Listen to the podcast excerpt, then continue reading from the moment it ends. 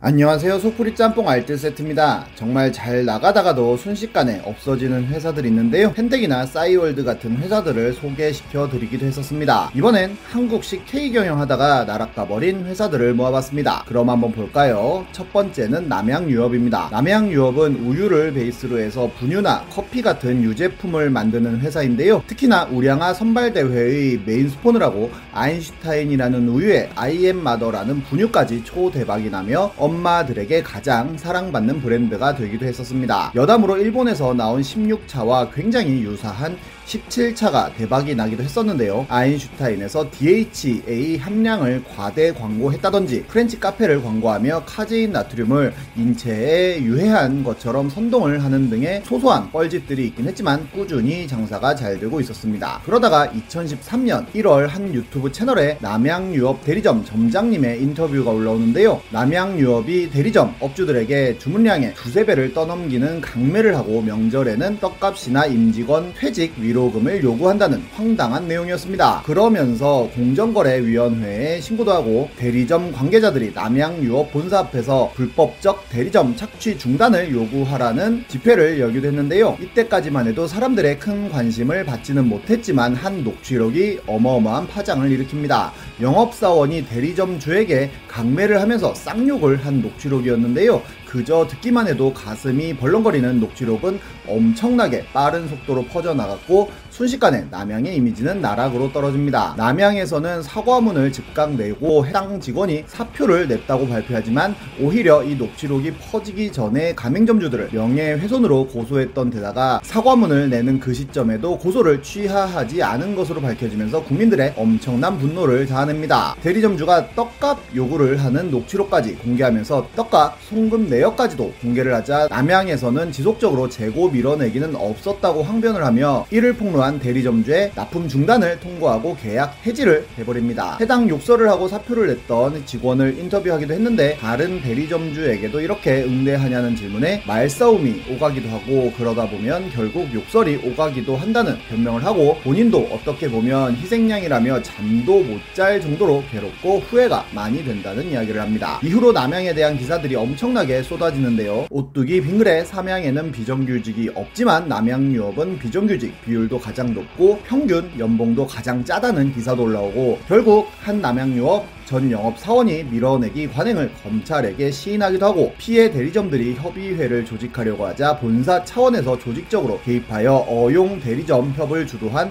문건까지 발견되는 등 안 좋은 기사들이 하루에도 몇 개씩 쏟아집니다. 결국 대리점 협의회와 본사가 협상 타결을 하기도 하고 남양유업은 과징금 124억 원을 부과받았지만 공정위를 상대로 소송을 걸어 결국 5억으로 대폭 할인받는데요. 과징금은 적게 냈을지언정 국민들의 길고 긴 불매운동에 직면하게 됩니다. 그저 남양 제품을 구매하지 않는 것뿐만 아니라 편의점 가맹주연합에서도 불매운동을 하는 등 굉장히 조직적인 불매운동이 시작된 건데요. 워낙 대체재가 많은 유제품이다 보니 이 효과는 즉각 발휘되어 남양 매출이 대형마트에서만 30% 가까이 폭락하였고 남양이라는 대기업의 로고만 보여도 절대로 사지 않다 보니 남양 로고를 스티커로 가리는 꼼수를 쓰기도 하였지만 역부족이었고 결국 2013년 한 해의 매출은 10% 감소하고 94년 이래 최초로 적자로 돌아서는 타격을 입습니다. 이후로도 남양에서는 여러가지로 남양 로고를 가리기 위해 별의 별짓을 다 하는데 본사부터 남양의 로고를 떼어버려 어떤 회사 건물인지 알 수 없게 만들었고 예전엔 남양 로고가 광고에 그대로 나왔다면 이후로의 광고에선 아예 로고를 빼버리고 처음부터 포장해서 남양 로고를 없애고는 찾아봐야만 남양 제품인지 알게 만들었으며 백미당이라는 디저트 사업을 시작하여 전혀 남양인 줄 모르게 만들고 빙그레 우유인 것처럼 포장이 되어 있지만 알고 보면 남양에서 만든 우유인 것도 있고 남양 로고가 전혀 안 붙어 있지만 알고 보면 역시 남양에서 만든 두유도 나오는 등 철저한 본사 로고 지우기에 들어간 것입니다.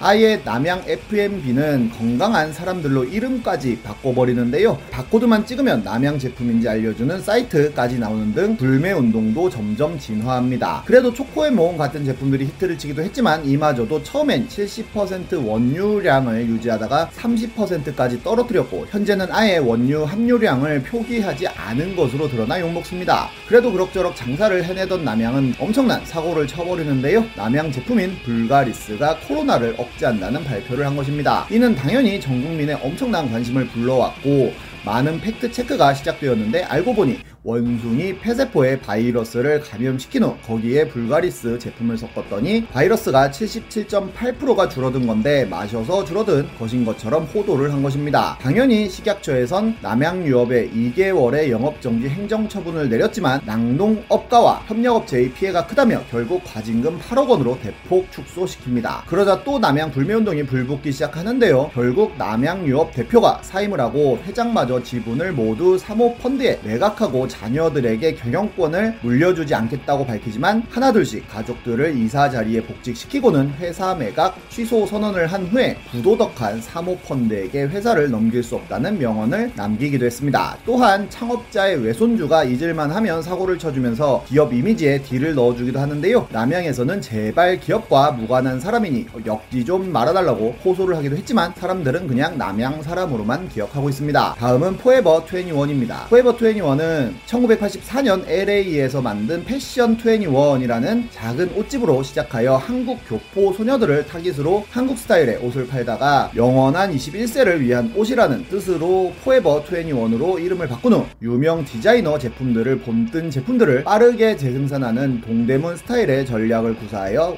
$5 셔츠와 $15 드레스 등 싼데 이쁜 옷이라는 인식이 심어지면서 전세계 40여 개국에 800여 개 이상의 매장을 오픈한 등 승승장구하여 창업주는 미국 100대 부자의 이름을 올릴 정도로 성공하는데요. 영세 봉제 공장들에게 납품을 받아 포에버 21의 상표만 붙이는 방식을 성공시킵니다. 영업 방식도 독특했는데요. 옷 한 장당 하청업체들은 $1의 이익이 나게끔 모든 것을 산정했고 하청업체들은 의류 한 장당 $1 마진을 남기기 위해 모든 것을 역으로 산출하는 방식의 운영을 합니다. 그러다 보니 하청업체들이 자연스럽게 근로자들의 임금을 착취하게 되어버렸는데요. 심지어 트집을 잡아서 갑자기 가격을 깎는다든지 이미 발주했던 오더도 별 이유 없이 캔슬하거나 결제 대금도 몇 달씩 미루는 등 하청업체들의 피를 빨아먹는 악덕 기업으로 유명해졌고 실제로 많은 하청업체들이 도산하게 됩니다. 그렇게 하청업체들이 포에버 21과의 거래를 기피하게 되는데요. 저작권 문제로만 수십 번 소송에 휘말리기도 하다가 오프라인 매장 확장만 추구하다 보니 온라인 시장에 전혀 대응하지 못했고 하청업체들이 줄자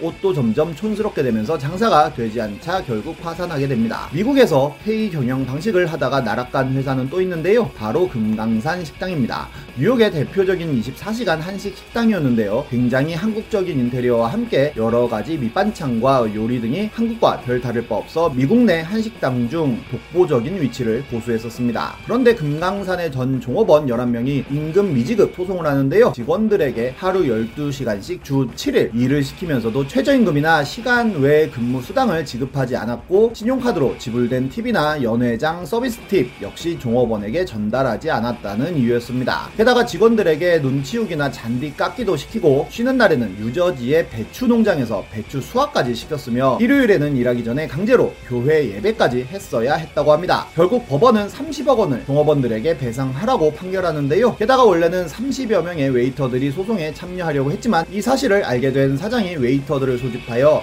불법 이주자로 신고하겠다고 위협하는가 하면 한국인 커뮤니티의 일자리를 잡지 못하도록 블랙리스트까지 만들겠다고 협박했다고 하는데요. 결국 폐업했다고 하네요. 한국식 착취 경영이 어느 정도의 기업 성장에는 도움이 될지는 모르지만 결국엔 끝이 안 좋나 보기도 합니다. 지금까지 속풀이 짬뽕 알뜰 세트였습니다.